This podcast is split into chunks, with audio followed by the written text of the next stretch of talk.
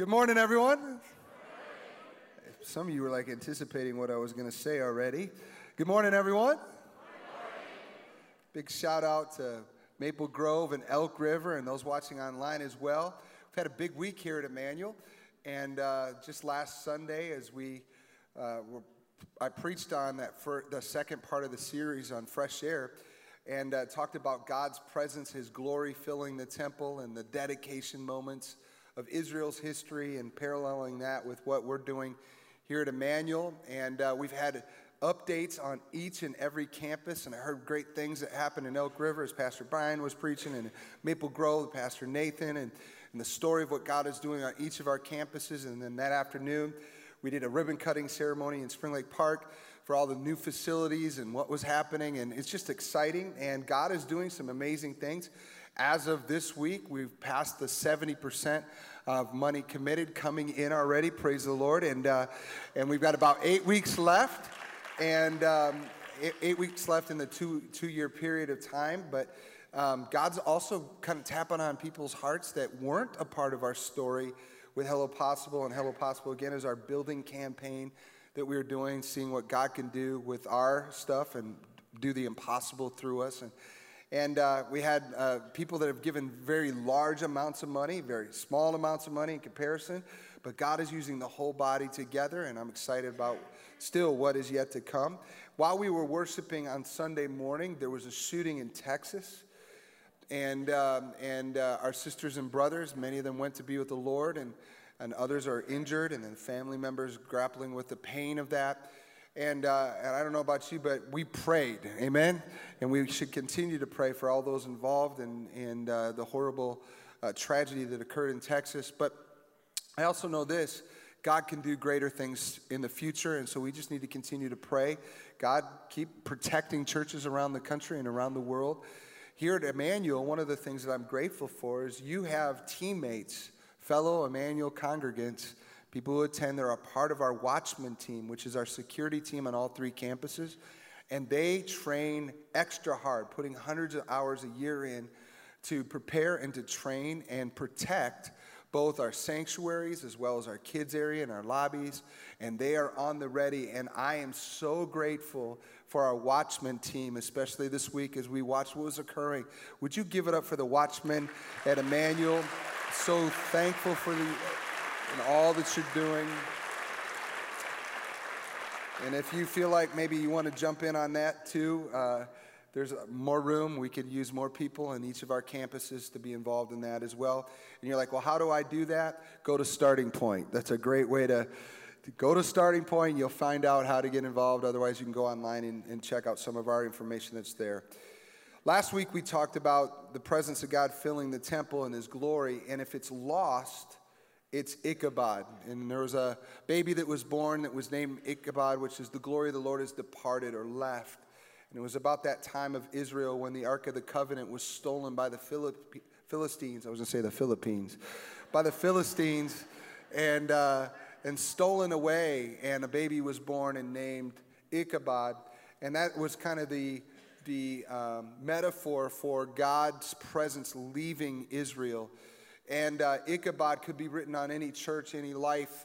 If God's presence leaves, we don't have anything. How many know that when we gather together, that there's another person in the room? That it's not just about the religious formality or the things that we walk through that are protocol, but it's also about meeting with God. And the name Emmanuel means God with us. And of course, what we desire is to continue to guard the presence of God, to know Him, and when we gather together, it's not just us individually connecting with God, but it's also about what God does when we all come together. And His presence is so strong and so real. And t- today I want to share uh, a little bit of a story that popped up in our Connect group. Jody and I go to our Connect group, and Scott and Stephanie Sample were a part of it. Scott, why don't you come on up here? And uh, we were just sitting last Sunday. It was the end of a long day, so I was pretty exhausted. And uh, Scott was on the other side of the table from me, and he was just kind of chuckling. It was near the end. He had been holding out on this testimony. And then when he shared it, all he could do was laugh because it was just kind of a cool moment. So, Scott, why don't you share what, what you shared with us? Yeah, and I think part of this is uh, back to what was said in worship today about leaning into faith and leaning into God, leaning into Him to feel His presence. I think that was part of it. And then also kind of connecting on um, just listening to the Holy Spirit and feeling that nudge to do something. So, with that said, last week I was up north with my chainsaws and I had to take a tree down and um, completely wrenched my back. And um, it was bad. It was really bad. Basically, I could not stand up straight for four days. Like, this was incredibly painful. Like, literally could not stand up straight. And uh, no matter how much I told myself I should be able to, I couldn't. And so Sunday morning comes around, and I'm like, I have to get out of the house, and um, we're going to church. So, literally trying to get into the car, I'm like, I don't even know which leg to try to lift. it was that hard. And um, we get to the parking lot, and even walking in, my wife Stephanie was a couple feet over, and I'm like, You're not walking with us. And she's like, You know, this looks like three generations of samples right here. Like, you are Shay's grandfather, because I literally was going in like this.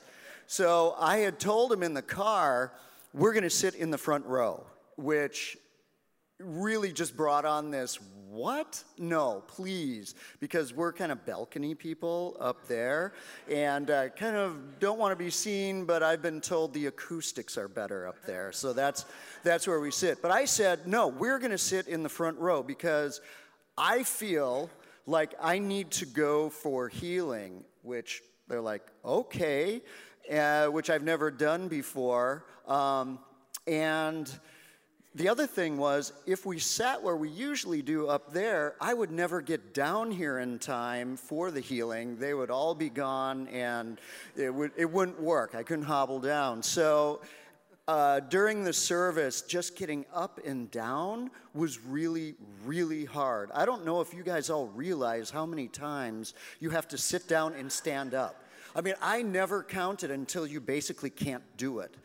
And so after the service, I kind of hobbled up over here, and that, you know, was kind of embarrassing, but um, we went into this prayer, and there was this anointing of oil, and I have never felt anything so awesome. It was a surge of almost like hot adrenaline. So believe me, guys, this was not a mental exercise.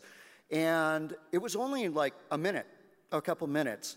And um, I was standing there at the end of it, and I'm looking around like this, and I'm like, I'm standing. Like, and I said, Do you guys realize I'm standing? And I actually went like this a couple times just to make sure I wasn't dreaming or something. So I walked back to Steph and Shay, and I literally said, You notice anything different? And they're like, You're standing. And so for me, it was this amazing, amazing point of, of hearing about something and not not believing, but just, you know, kind of wondering, like, you know, is it psychological? Is it, you know, this healing stuff? When it happens to you, there's nothing more convicting. And I'm here to say, too, that this idea of fresh air is all about the Holy Spirit working in our lives to change not only how you think, but this idea of breathing it in to become healthy, because that's what it felt like. Yeah. Come on. Praise God. To God be the glory. To God be the glory. That's what happens when we gather together, even when we don't expect it for God to meet with us and to breathe in His fresh air. And, uh, and yes, I, we do hear testimonies every week at our altars in all three of our campuses. When people come forward for prayer, it's not just a hope so prayer. God is meeting people and healing and joining people's story and giving hope in the middle of hopelessness. Today, titled my message is Heart to Heart. We're in part three of Fresh Air. I want you to turn with me to Psalm 24 you got your Bibles either electronically or physically, hold them up right now. Let me just see, because I want to make sure you are diving into the Word. All right, now you can go. Psalm 24. Bring your Bibles to church. It's the only thing that will is eternal and will be with you on your long haul journey. You can get advice from a lot of different places, watch a lot of different TED Talks. You can hear messages and short little epiphany moments from a lot of people that sound really great, but the Word of God is the only thing that will guard your heart, grow you, and take you into eternity. We got to know the Word. Come on, somebody. Got to know the Word. So, Psalm 24. And as you go there, I want you to catch something uh, context wise. The person writing this psalm is David. The psalm before this is Psalm 23. There's your, wow, he's smart moment. Psalm 24, Psalm 23.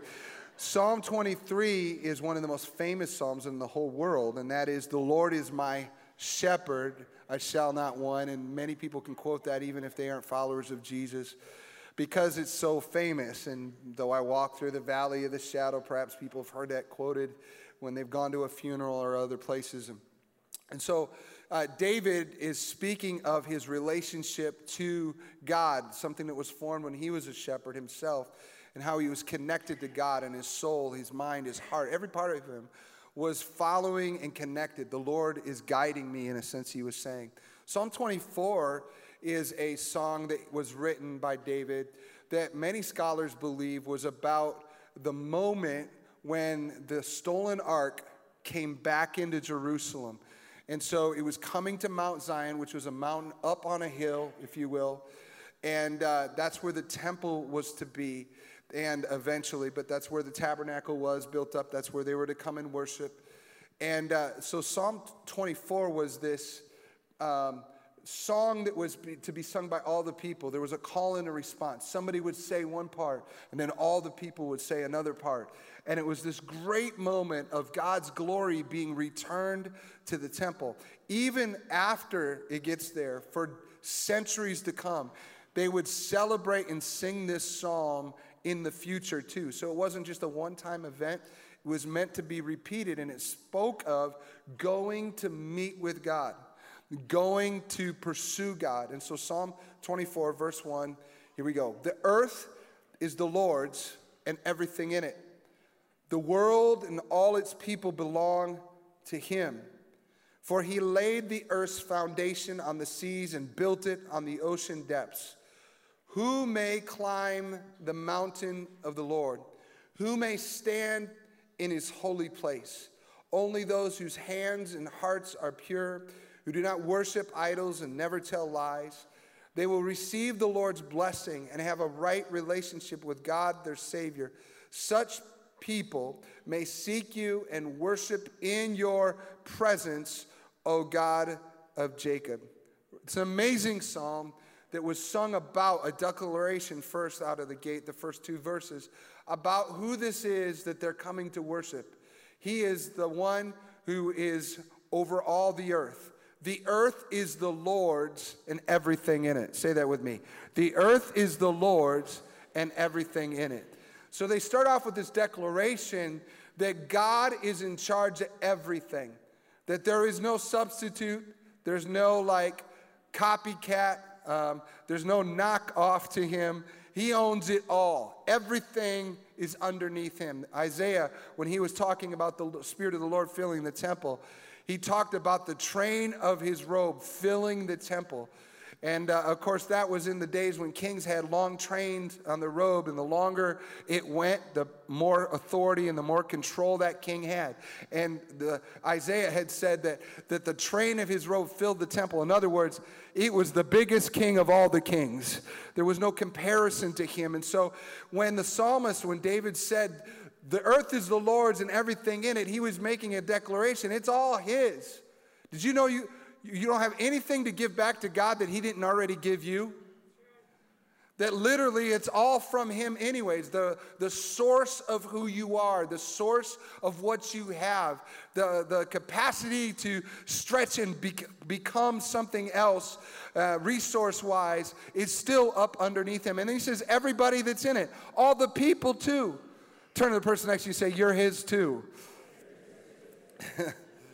all right? And then verse 3 he says, Who may climb the mountain of the Lord, who may stand in his holy place? Some versions say, who may ascend the hill of the Lord? And there's this declaration about something that's about to happen. Physically, they're going to go up the, the mountain, up the road, up the hill. But then there's also this sense of a pursuit of the heart, a pursuit of the attention, a direction that people were going in. All scripture affirms that it would require a climb to go up that mountain. It's a pursuit. And then the, the, the, the kind of the choir leader would say, Who gets to go? Who wants to go up that mountain? Who, who stand, will stand in his presence, in his holy place?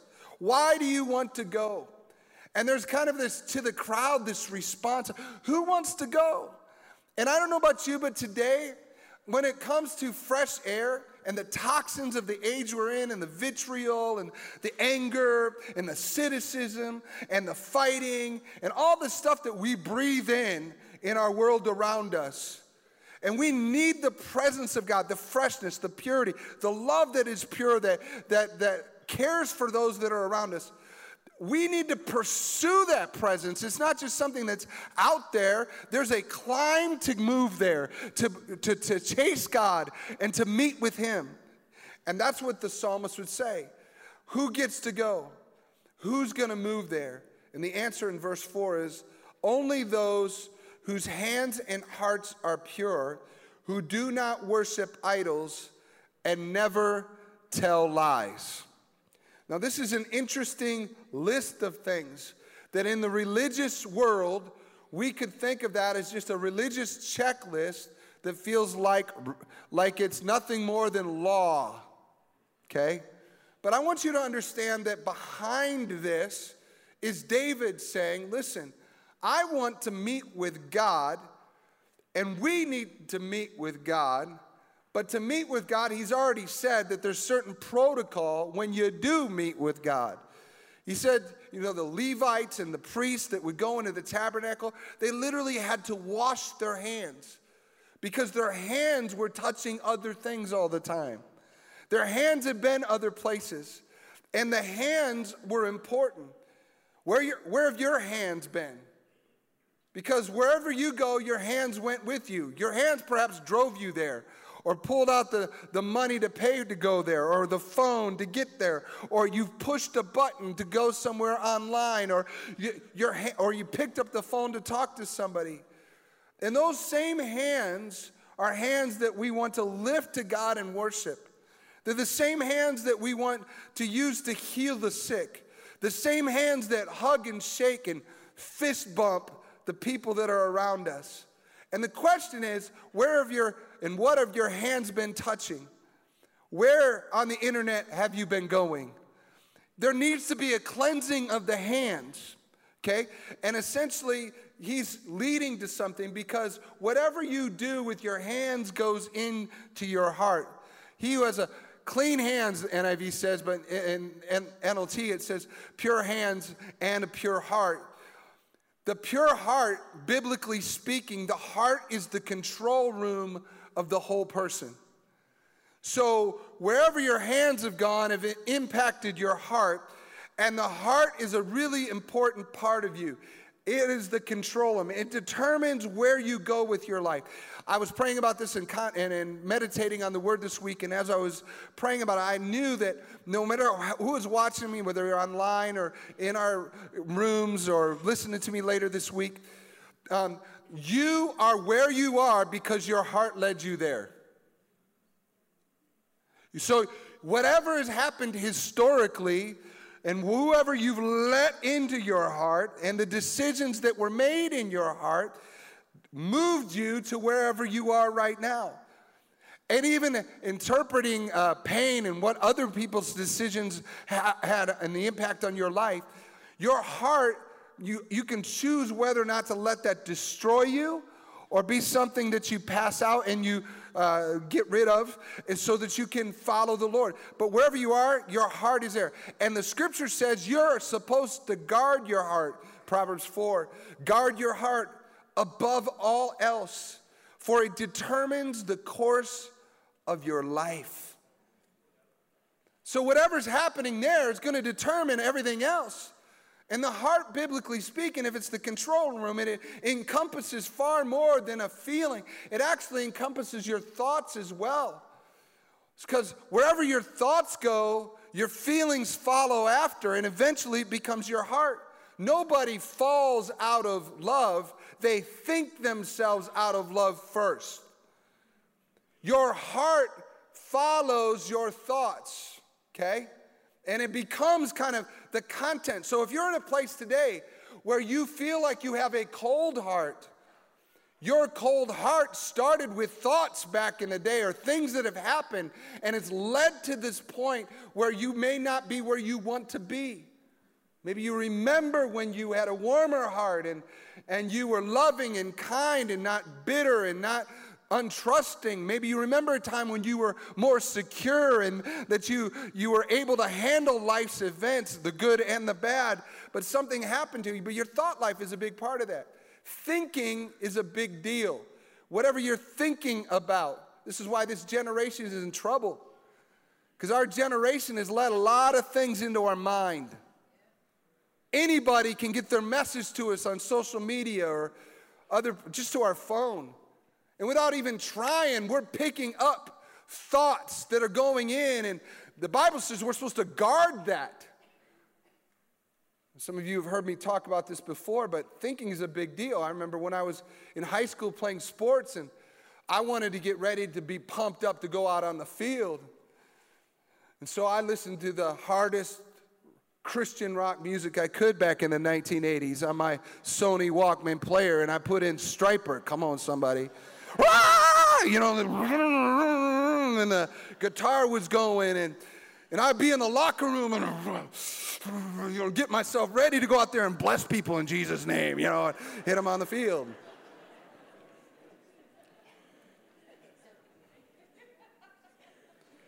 That's an exaggerated way to show you that if you've been feeling depressed, or you've been feeling lonely, or angry towards someone else, it's probably because you've been thinking about it over and over and over and over. And whatever influences have come in have nudged you in a, your heart in a particular way, and your feelings follow after that. Guard your heart. So, how do you gain a sense of purity?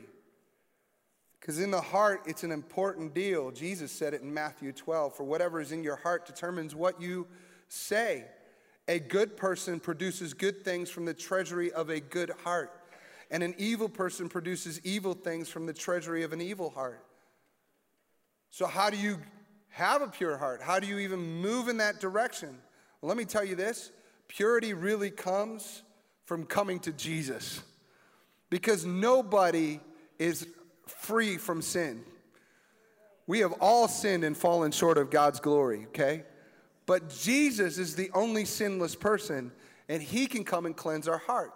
But even after you've been cleansed, you've been made new, you and I have a responsibility to learn to live purely in an impure world. Paul, speaking to his son in the faith, Timothy, in 2 Timothy 2, he said it this way He said, Run from anything that stimulates youthful lusts. Instead, pursue righteousness, righteous living, faithfulness, love, and peace. Enjoy the companionship of those who call on the Lord with pure hearts. He says, run from anything that stimulates youthful lust. I'd like you to think of the word unplug. If you run, it means to unplug, disconnect, deal with the triggers that take you into some other thing. The biblical word for that is repent.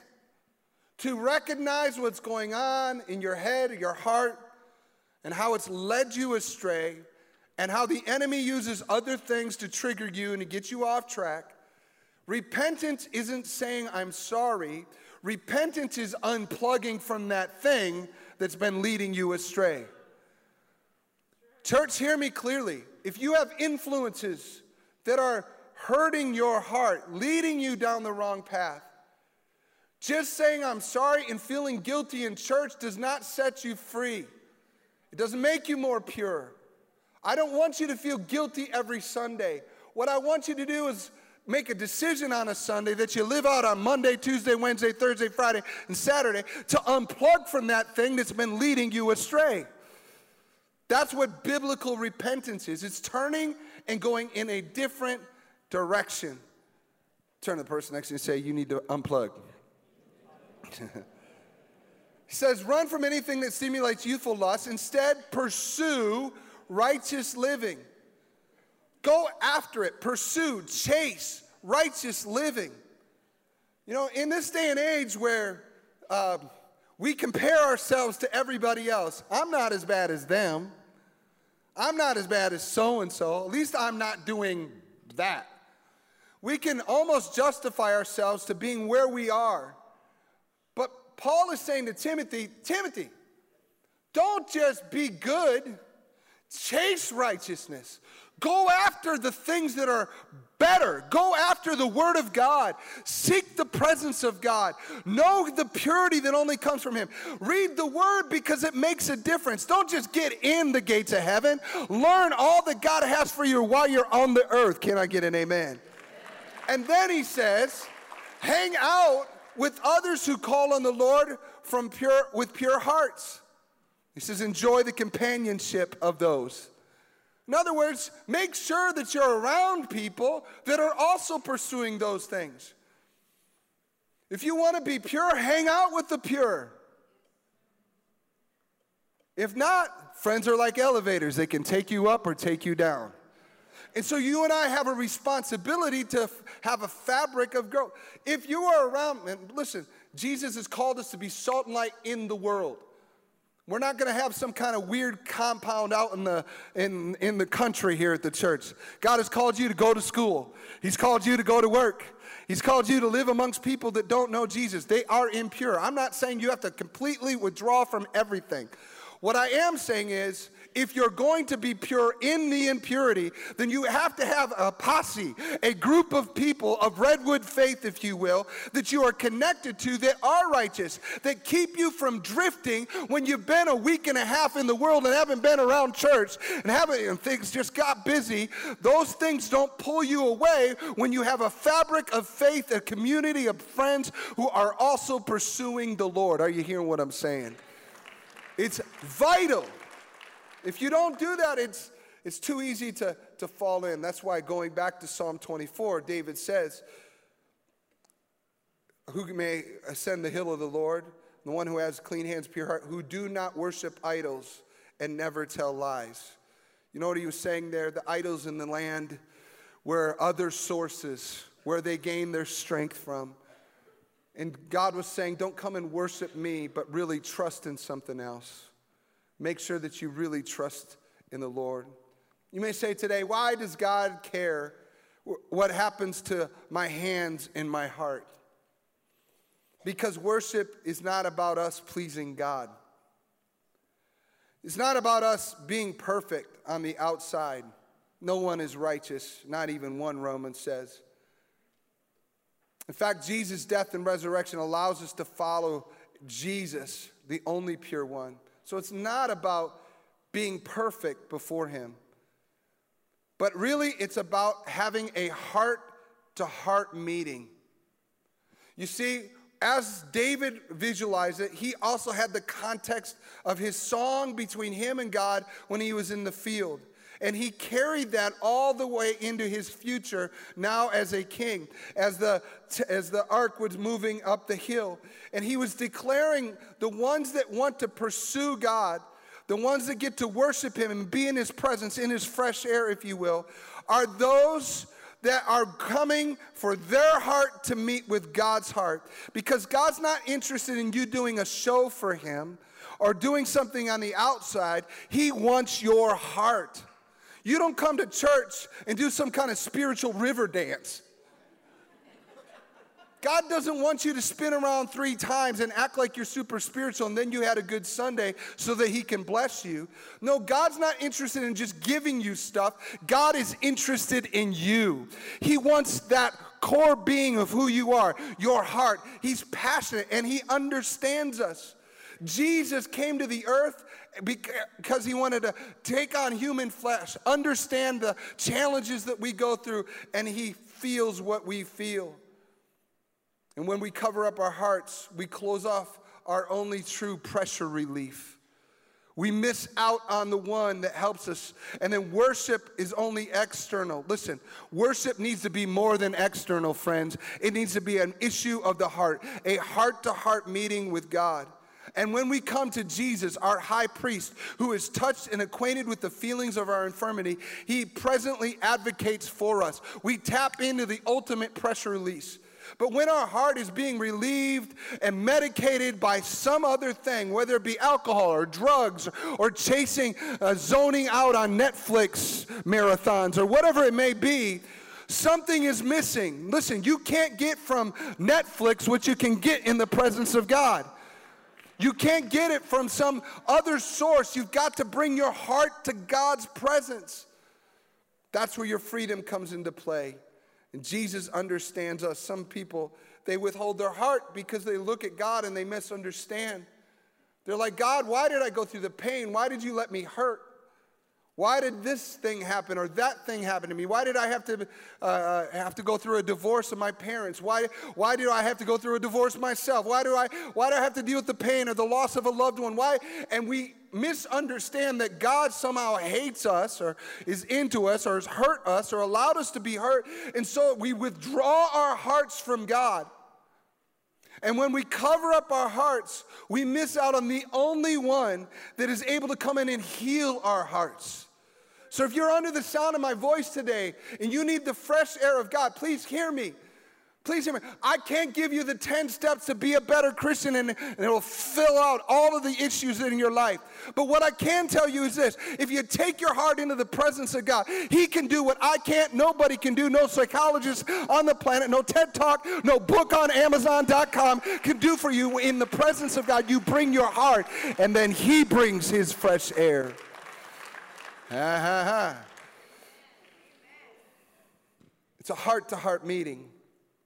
He cares about us, even when the storms rage. You remember the time when, when Jesus is asleep in the bottom of the boat and the disciples are going across the sea and the storms raged and they're thinking they're going to die and they go down to the bottom of the boat and Jesus is sleeping. And, and Peter, I think it was, that said, Don't you even care? He was saying, "There's like, God, don't you care? We're in the middle of the storm. How many know Jesus was not afraid? But they were afraid. So Jesus comes up and he calms the storm. And he brings peace in the middle of the storm. Sometimes he'll calm the storm and sometimes he'll just calm us. Hello. But as long as Jesus is in your boat and your heart is in his hand, you have the possibility to have the peace to know him. But don't misunderstand, he does care for you. And that's why he said, Cast all your cares on me. David in Psalm 51 was at the point of his life when he had messed up. How many know when you've messed up and you can't hide it no more? He had messed up with Bathsheba. And then on top of that, he had Bathsheba's husband killed. How many know he would not be like speaking on Sunday morning at Emmanuel after that, right? Probably not elected to office. And what does he do? He takes his heart back to God. He says, Against you and you only have I sinned. And then he says, Create in me a clean heart, O God. Renew a right spirit within me. He threw himself at the mercy of God because his heart needed to meet with God. How many know if you, you leave it to the people around you, they're harsher with you than God would be? People will tear you up, chew you up, and spit you out. True? But God, somehow David was able to know, I need to take that to my Savior. I need to take it to the Lord. And then God begins to do a new thing in him, and then he could tr- teach transgressors his ways. In Psalm 24, the people are going up, they're, and they're rising, they're going to another level, to another place. They're going to meet with God, a heart to heart meeting with God. And biblically, the way up is down. Luke 14, 11, Jesus said it this way For those who exalt themselves will be humbled, and those who humble themselves will be exalted. The bottom line is for your heart to be emptied of its sorrows and pain is to bring your heart to God's heart and meet with Him heart to heart. He's not afraid of dark things, regretful things. He loved us when we were still sinners.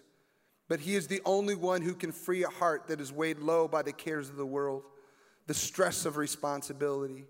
It's impossible to be clean enough or pure enough on your own. You need to humble yourself before God. And when you do, He meets with you. If you live on in your pride, you keep your heart covered up, your heart will take you places you don't want to go. Jeremiah said in Jeremiah 17, the heart is deceitfully wicked. Who could know it? How many know sometimes our own heart deceives us? And when we're in a place where we're following our feelings and our feelings have us, we don't have our feelings, we do stupid things. We misunderstand, we make enemies out of friends, we destroy relationships. But if we can humble ourselves and say, God, I don't want to stay this way. I want you to do something with my heart. I know He is the perfect surgeon. He is the one that comes and puts Humpty Dumpty back together again. Jesus gives a visual for this, for what can happen with the heart in John 7. It says, On the last day, the climax, at the climax of the festival, Jesus stood and he shouted to the crowds, Anyone who is thirsty may come to me. Anyone who believes in me may come and drink. For the scriptures declare rivers of living water will flow from where? His heart. You and I are meant to be in rhythm with heaven, and we are meant to be full of the life giving purity of heaven, whether it's water or air that we're talking about. That purity pushes out the junk and it replaces it with life.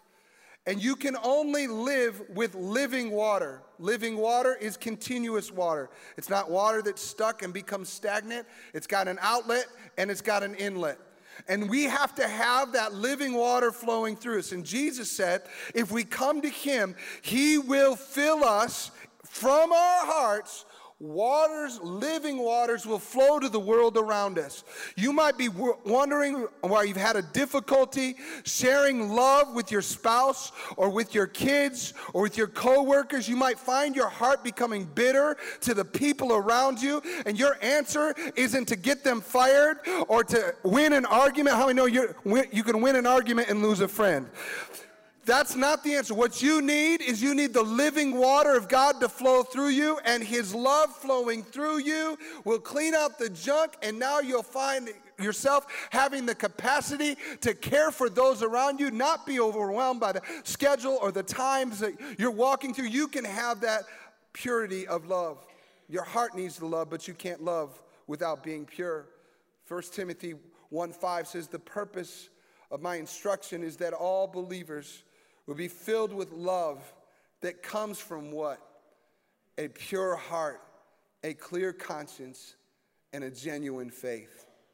Today, I am calling us, everyone under the sound of my voice, to look at your heart and consider what could happen if you brought your heart and climbed the hill, if you will, humbled yourself, didn't hide anything.